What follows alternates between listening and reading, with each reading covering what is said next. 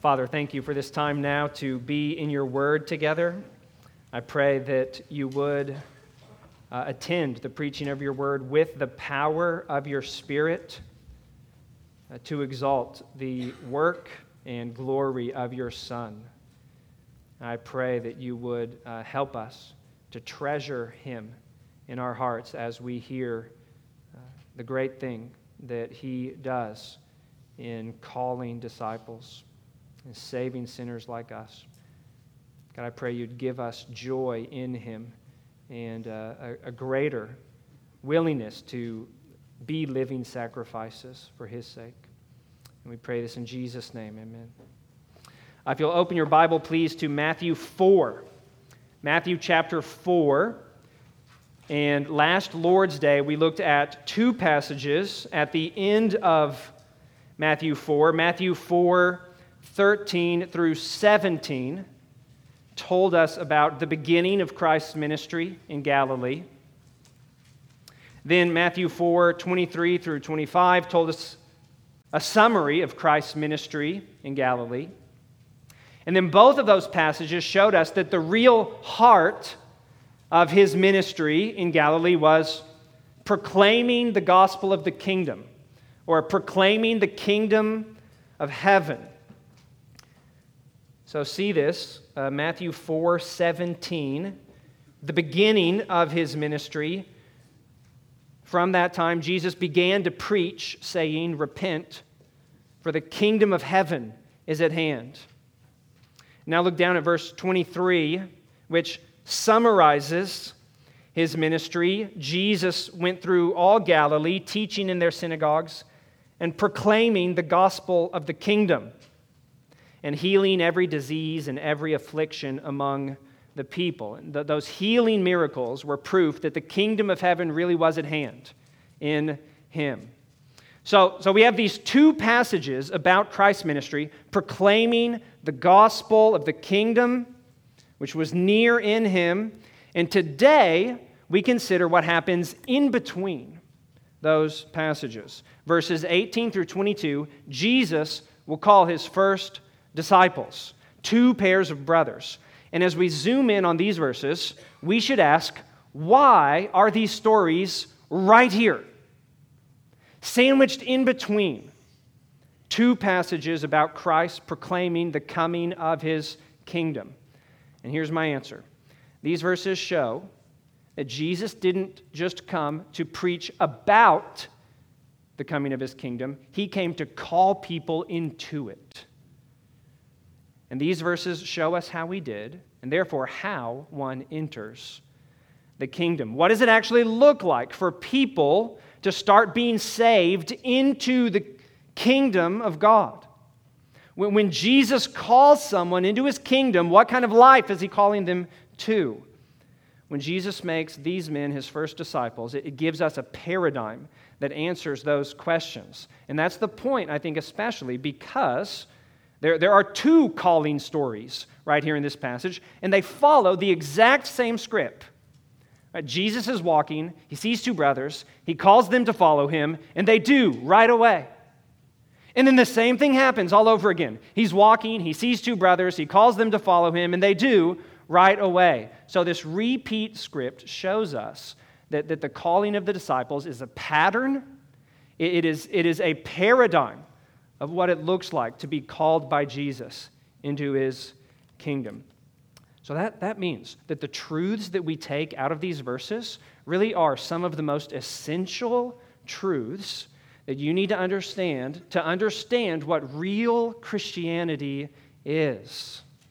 Now, in effect, this passage shows us what it means to live as a Christian. First, we learn from this passage if Christ calls you into his kingdom, you are called to a person. Called to a person. Look, look at verse 18. While walking by the Sea of Galilee, he saw two brothers Simon, who is called Peter, and Andrew, his brother, casting a net into the sea, for they were fishermen. And he said to them, Follow me, and I will make you fishers of men. If you want to get to the bottom of what the Christian life is, here it is in Christ's simple call follow me. He didn't say, follow my teachings, follow my lifestyle, follow my example, follow this path to my kingdom. He said, follow me. And he said later, I am the way, I, I am the truth, I am the life. The, the call of the kingdom is a personal call to follow a person. Salvation is not just accepting a set of doctrines or a moral code or a lifestyle or a particular hope for eternity. It's following a person.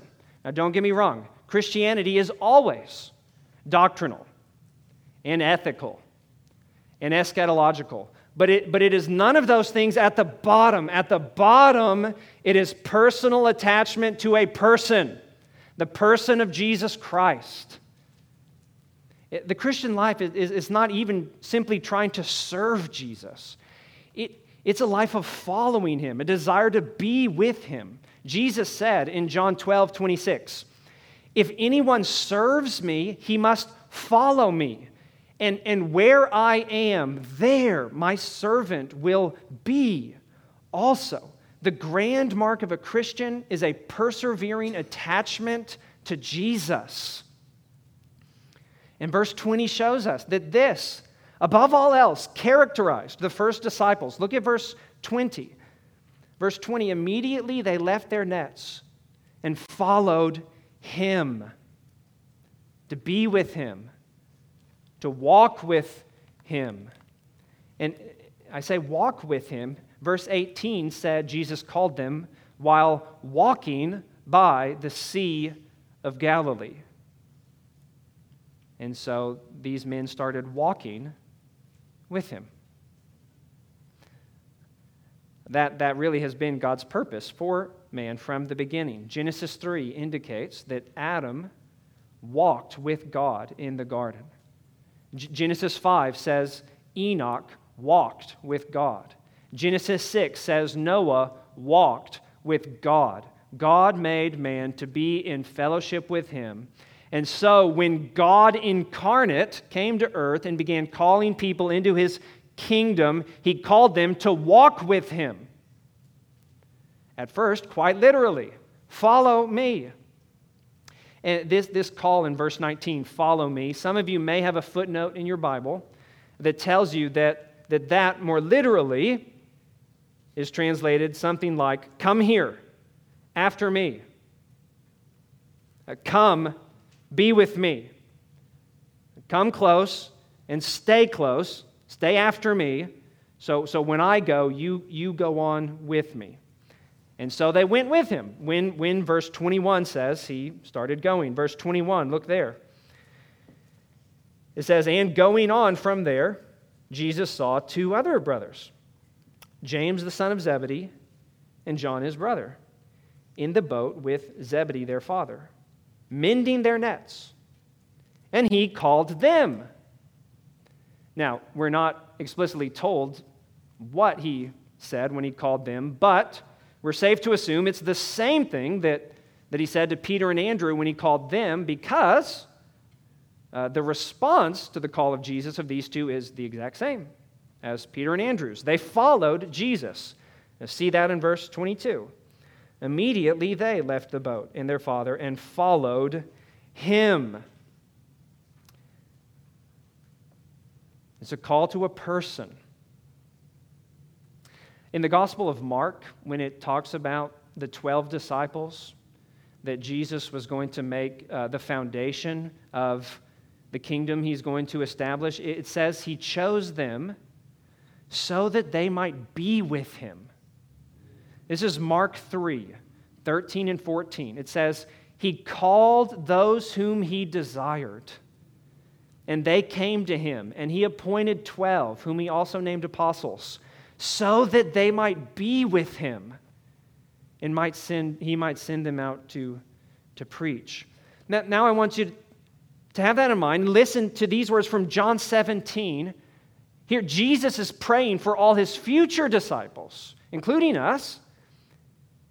And he indicates he has that same desire for, for them, for us. John 17, 24. He prayed, Father, I desire that they also, whom you have given me, that they may be with me where I am. Matthew 4 is a glimpse into this heart of Jesus and, and into the very core of Christianity. It, it is being with Him, it is walking with Him, it is following after Him, it is belonging to Him, the person of Jesus Christ. Let me read you one, uh, a little excerpt from a teaching of Charles Spurgeon that he gave at a YMCA in England in the 1850s. Did you know there were YMCAs in England at that time? Uh, he gave this lecture, and, and he says, Our faith is a person. Not our faith is in a person, our faith is a person. And here's, here's what he went on to say Our faith is a person. The gospel we have to preach is a person.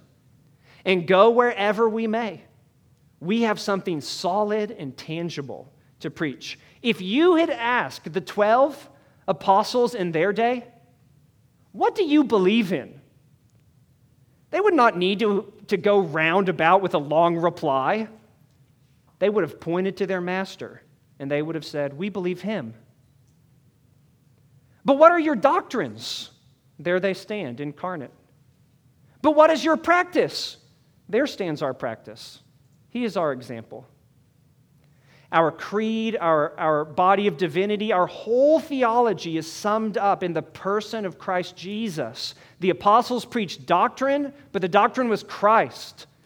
They preached practice, but the practice was all in Christ. And so to spread the faith then is, in fact, to bring men to feel their need for Christ to seek Christ, to believe in Christ, to love Christ, to live for Christ. Look, what does it look like to respond in true faith to the gospel of the kingdom that Jesus preached? What, what does it look like to truly repent because the kingdom of heaven is at hand?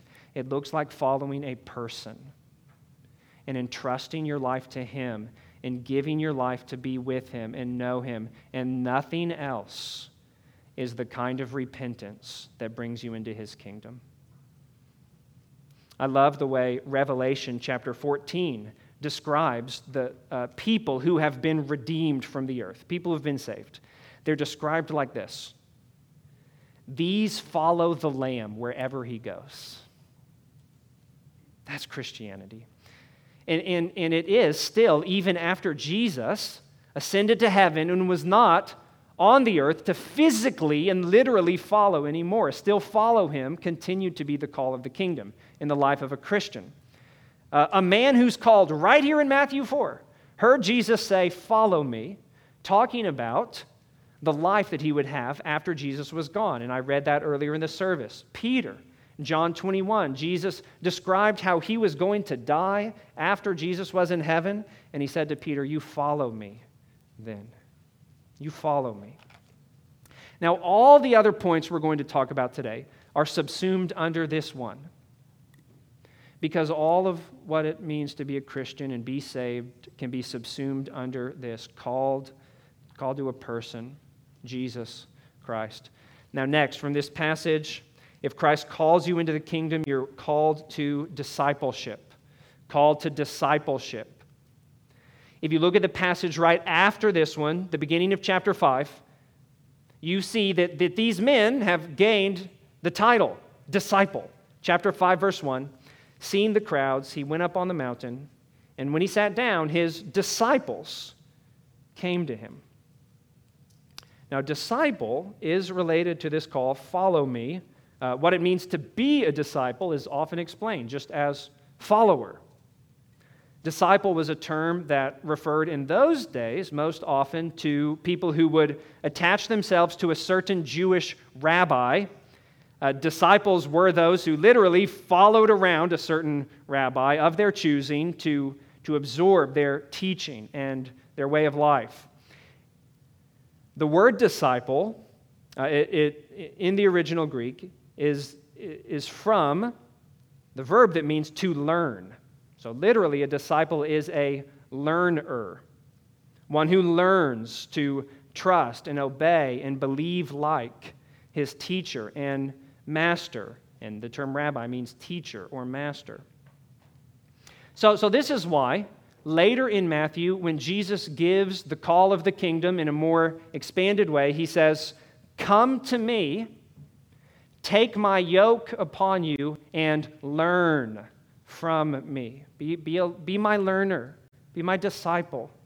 Attach yourself to me, and then learn to trust my words and learn to obey my commands. To be a disciple of Jesus means that's what you intend to do.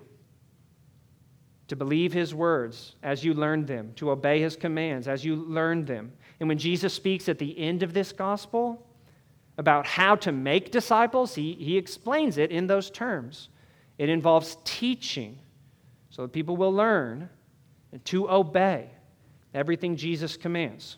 So, if obedience to Jesus is not the true desire of your heart, you cannot call yourself a disciple of Jesus in the biblical sense of the word. And the responses in this passage of Simon and Andrew and James and John illustrate this passage so powerfully. He, he illustrates this principle powerfully. He called the first two in, in verse 19, follow me. And in verse 20, immediately they followed. He, he called the next two in 21, follow me. And in verse 22, immediately they followed. They obey. So if you're called into the kingdom, yes, you're called to a person, but you're called to relate to that person in a certain way. As his disciple who intends to learn the person, to learn from the person, and to learn to obey the person more and more. And, and how much should we do that since He's not only for us our teacher and master, He is our Savior and our God. And He is our King, the King of the kingdom of God. He's not calling us into just a rabbinical school, He's calling us into a kingdom. Now, this passage shows the authority of Jesus in, in this way, but, but not only in this way. Not just in that the disciples he calls obeys, but also in the fact that he's calling disciples in the first place. Because in these days, rabbis didn't choose their disciples. Their disciples chose them. Ra- rabbis hoped to gain followers, but they couldn't make it so. That was the custom. But Jesus broke that mold. He called his disciples. And, and he reminded his disciples of that to comfort them and to strengthen them on the night before he died. He reminded them of this. In John 15, 15, he said, you, 15, 16, you did not choose me, but I chose you and appointed you that you should go and bear fruit and that your fruit should abide.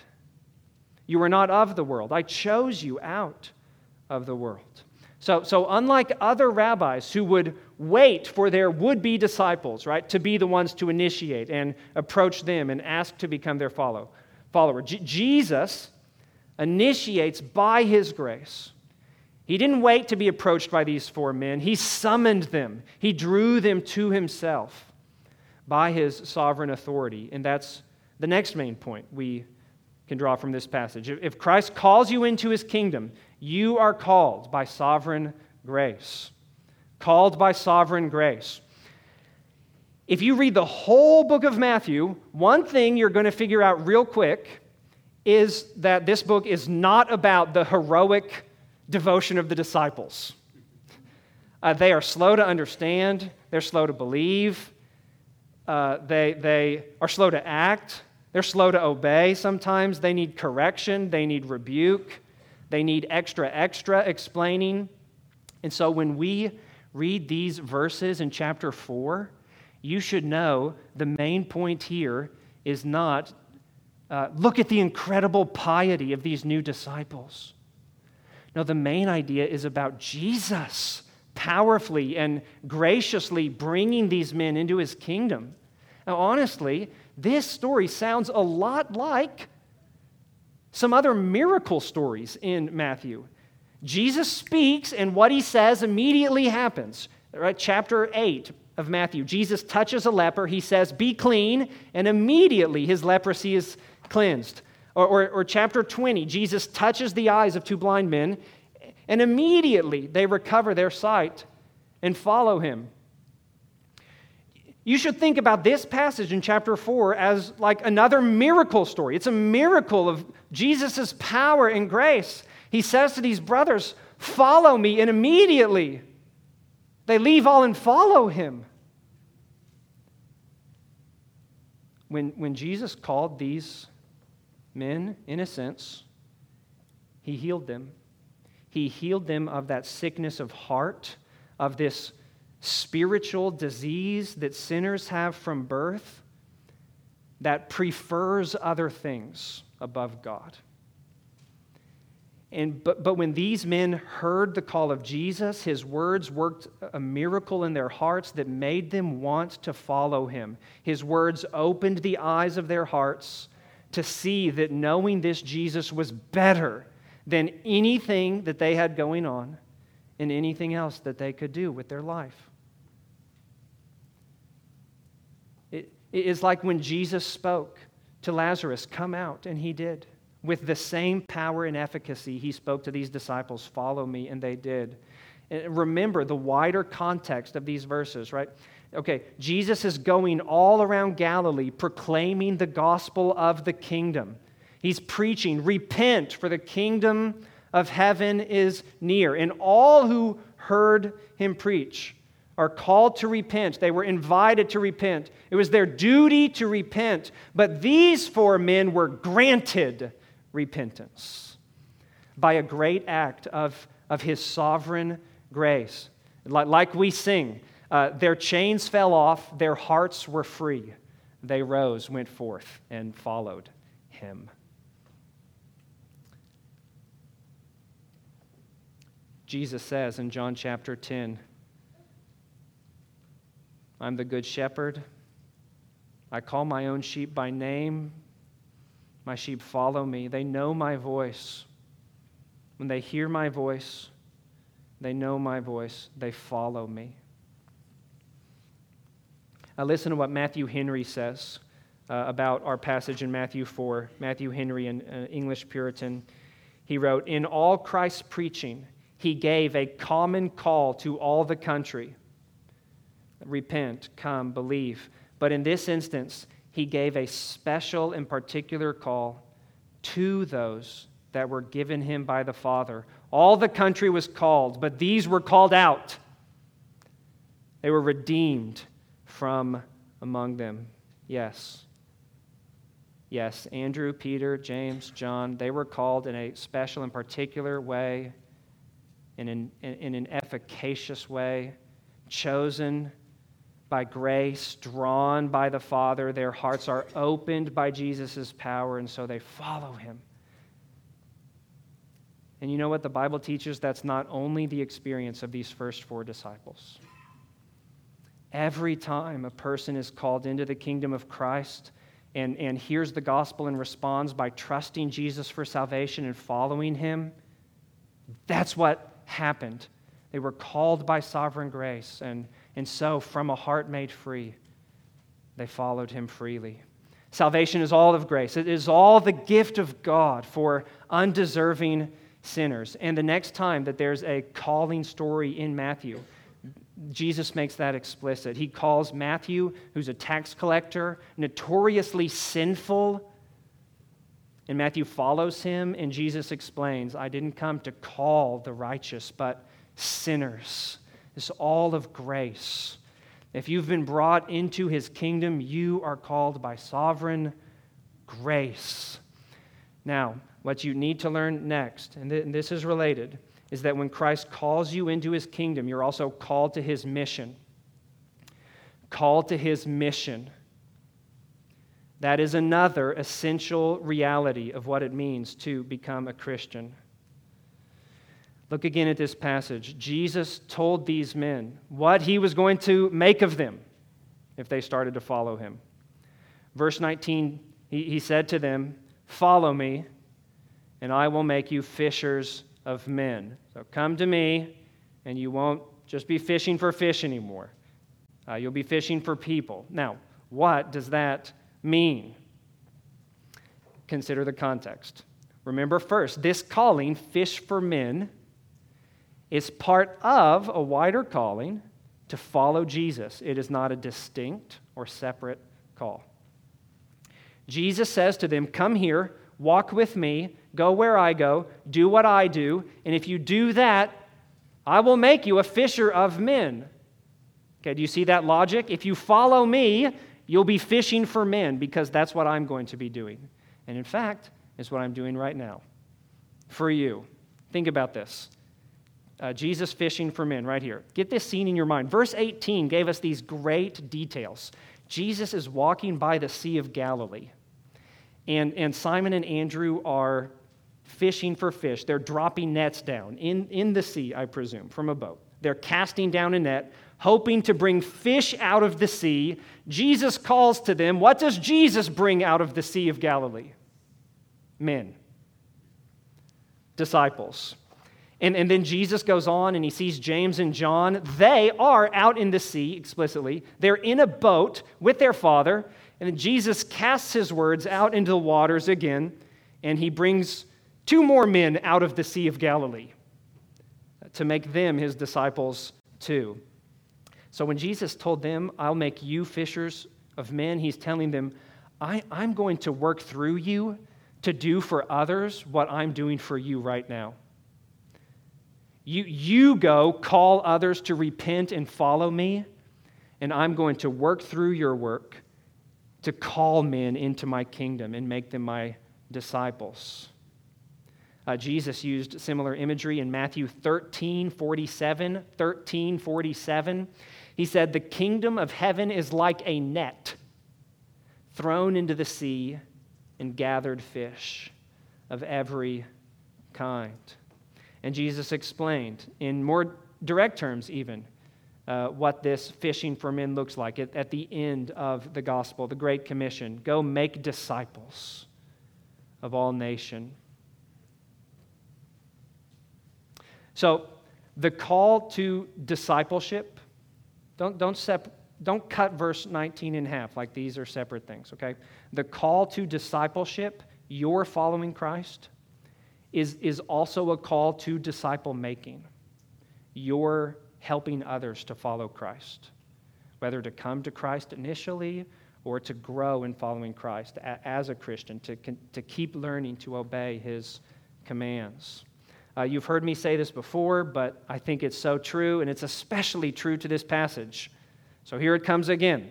I've, I've, I've heard another pastor say this more than once if you are not trying to help others follow Jesus, I don't know what you mean when you say that you are following Jesus. If you are not trying to help others follow Jesus, I don't know what you mean when you say you are following Jesus. What is Jesus doing on earth? He's fishing for men. He's making disciples. He's building up his church. He's teaching his sheep how to obey him more and more.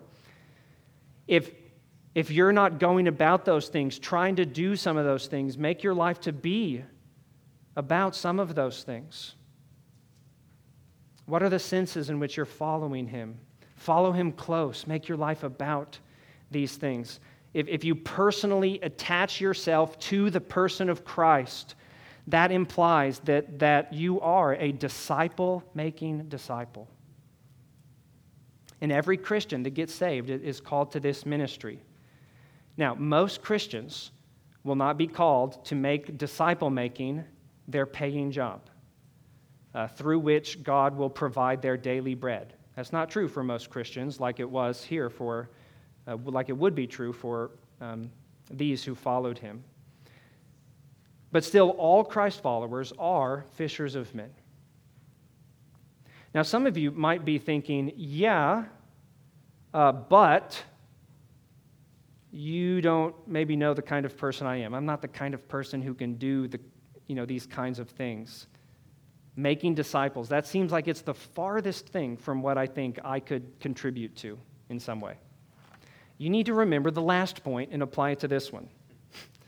God's sovereign grace is what ultimately makes people disciples. and what makes people grow as disciples. It's not your skill or your wisdom or your personal strengths or your personal charisma. That, that's the most important difference.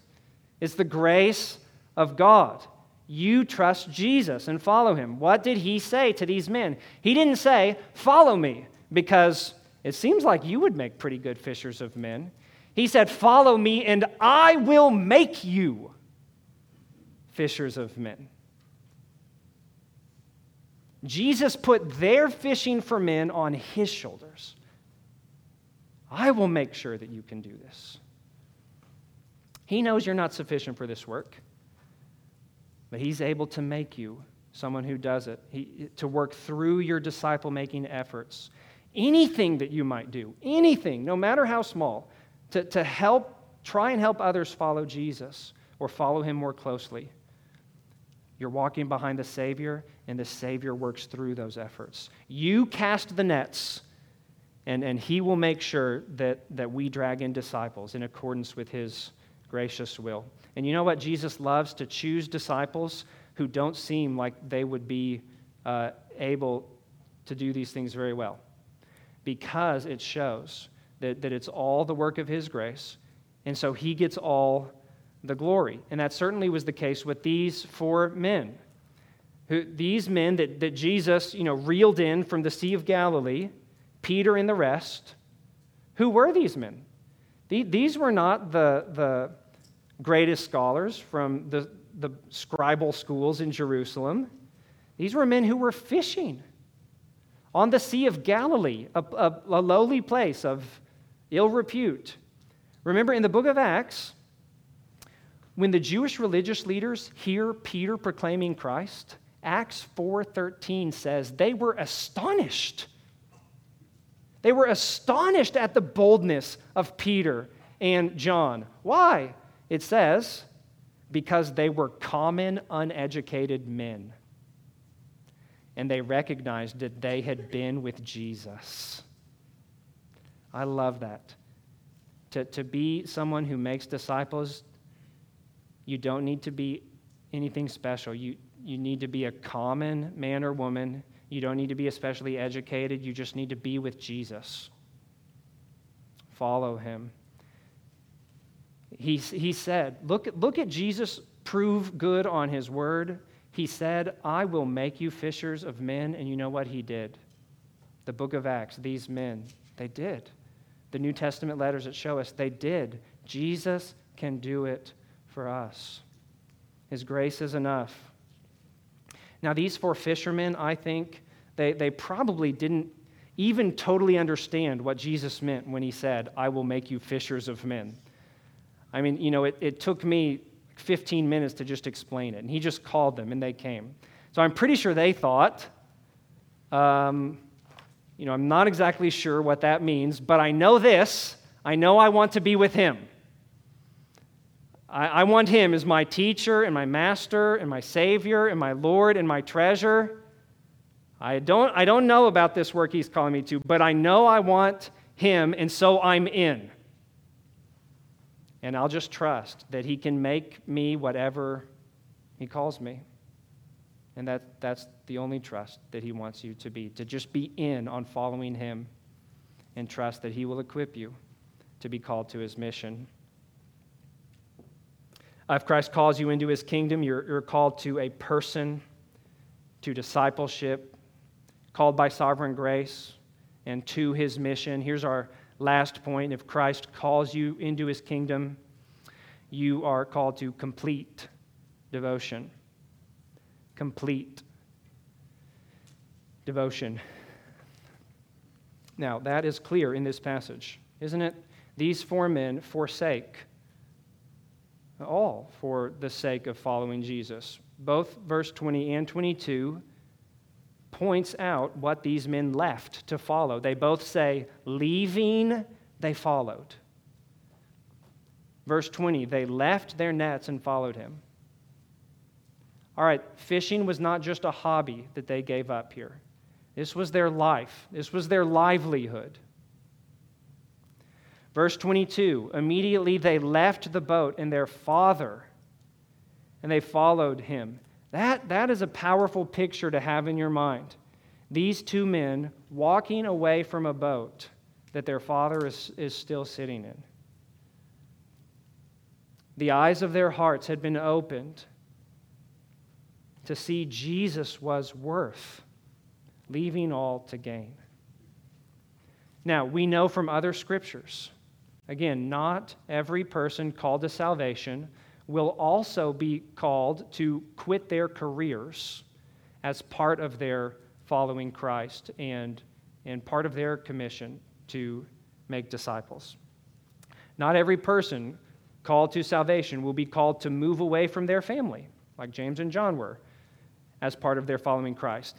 But here's what you need to understand every true Christian is called to have the same heart that would compel these four fishermen to do those things to leave their livelihood, possessions, family, to be willing to let goods and kindred go for the sake of following Christ, if that's what it requires.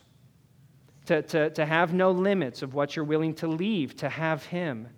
Christianity is a relationship of complete devotion, no boundaries, total self giving to this one who has given himself totally for us and gives himself totally to us.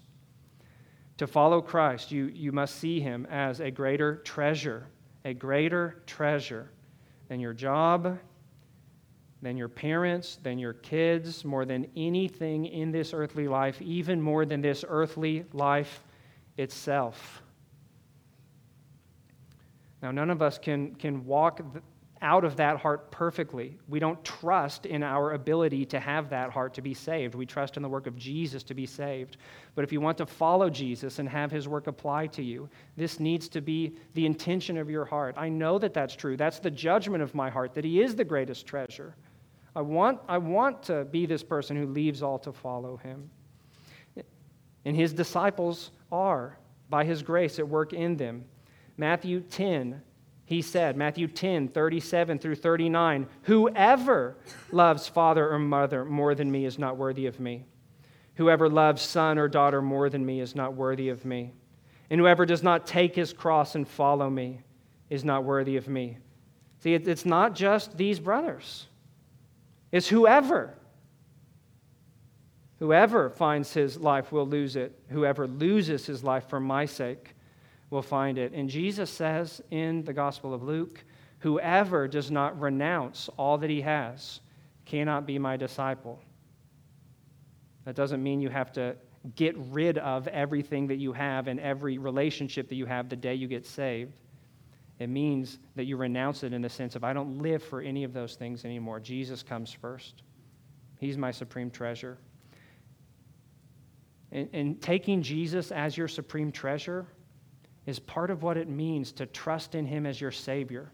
Because having Him as your supreme treasure is part of the free gift of salvation that He wants to give you.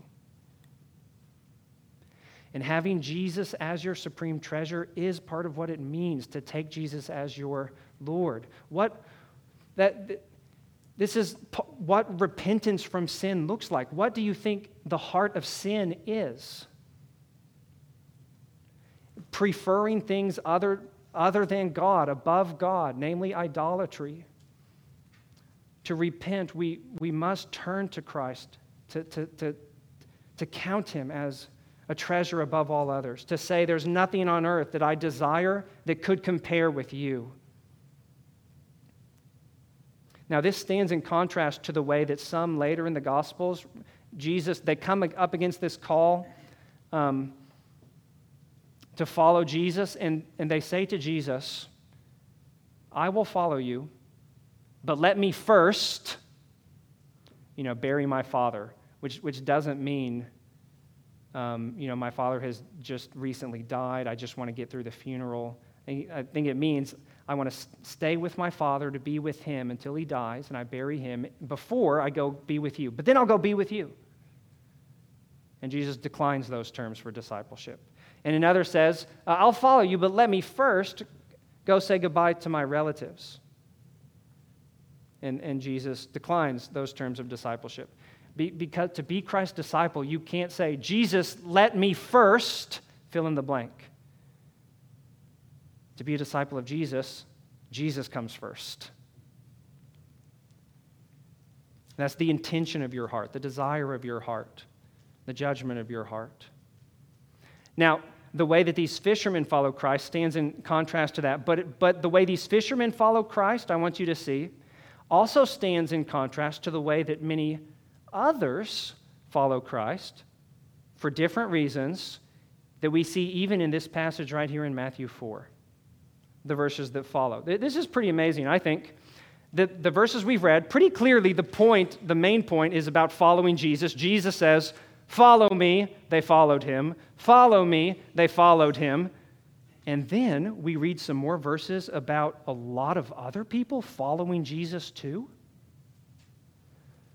Look at verse 24. Start at verse 24 his, of Matthew 4. His fame spread throughout all Syria. They brought him all the sick, those afflicted with various diseases and pains, those oppressed by demons, those having seizures, paralytics, and he healed them. And great crowds followed him from Galilee and the Decapolis, from Jerusalem, Judea from beyond the Jordan. Wow, they followed him. Does that mean these great crowds became his disciples? No.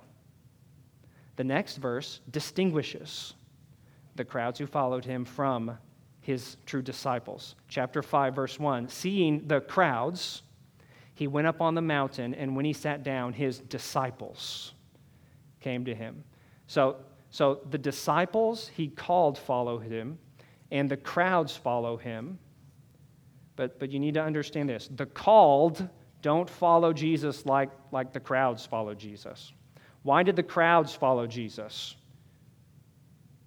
To, to get things from him, to, to, to gain better health, to gain freedom from pain, to gain a longer earthly life, even to gain their family members back. It says they were bringing the sick to him, to get things from him that weren't him.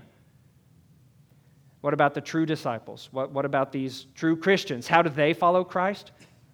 It's kind of the opposite. They're willing to leave family members, they're, they're willing to have their earthly life be cut short, we'll find out later in the gospel, for the sake of gaining Him what they wanted most from following Jesus is Jesus. The kingdom of heaven spreads on earth not when Jesus draws crowds, but when Jesus calls disciples who are willing to forsake to follow him, who, who are willing to leave to cleave to him in love, even, even to take up a cross and lose life and here's the really good news that the call of, of following Christ involves taking up a cross because ultimately that, that's where Jesus was headed. Jesus was walking towards taking up a cross to give of himself fully, offering himself up in death for our sins, so that he could give all of himself to us in holy fellowship and receive all of us as a holy offering and as a holy friend and brother and disciple, cleansed by his blood. Go with me where I go. I'm going to a cross for you. So understand this when Jesus calls his disciples to leave all and follow him, that is not so that he can get from us. It is so he can give to us all that he is for the fullness of our joy in him. It is so important for you to understand this. This call to complete devotion, to, to become and be a Christian. This is not Jesus demanding that you pay this high price to purchase or to merit or, or earn your salvation. It is part of the gracious gift of salvation, part of being brought into the blessing of the kingdom of heaven, that you would know the Lord in complete, mutual, unreserved love, that by grace he would receive all of you and give all of himself to you. And, and really, then, this last point brings us back to where we started that the point of our faith is we are called to a person. Listen, if you were just being called to doctrine, then, then you would only need to give your mind to receive this, this Christianity thing. If you're just being called to a lifestyle, then you would just need to give your time and effort. If, if you're just being called to a certain eternal future, then you just need to give your hope. But if the call of the kingdom is to a person, to know him in fellowship and love, then you must give all of you, your very self, to receive this gift. And it is the greatest gift that God could possibly give himself. If you want to see the kingdom of God growing on the earth, look, look for the people who want that, because that's where it is. Those in the kingdom of heaven, people who are following him, who are willing or want to be willing to forsake what they must for the sake of following him and knowing him in love, and, and who desire to fish for others to know the same. Father, thank you for this great salvation that you've given us in Christ, for this great salvation, which is, in many ways, uh, Christ Himself.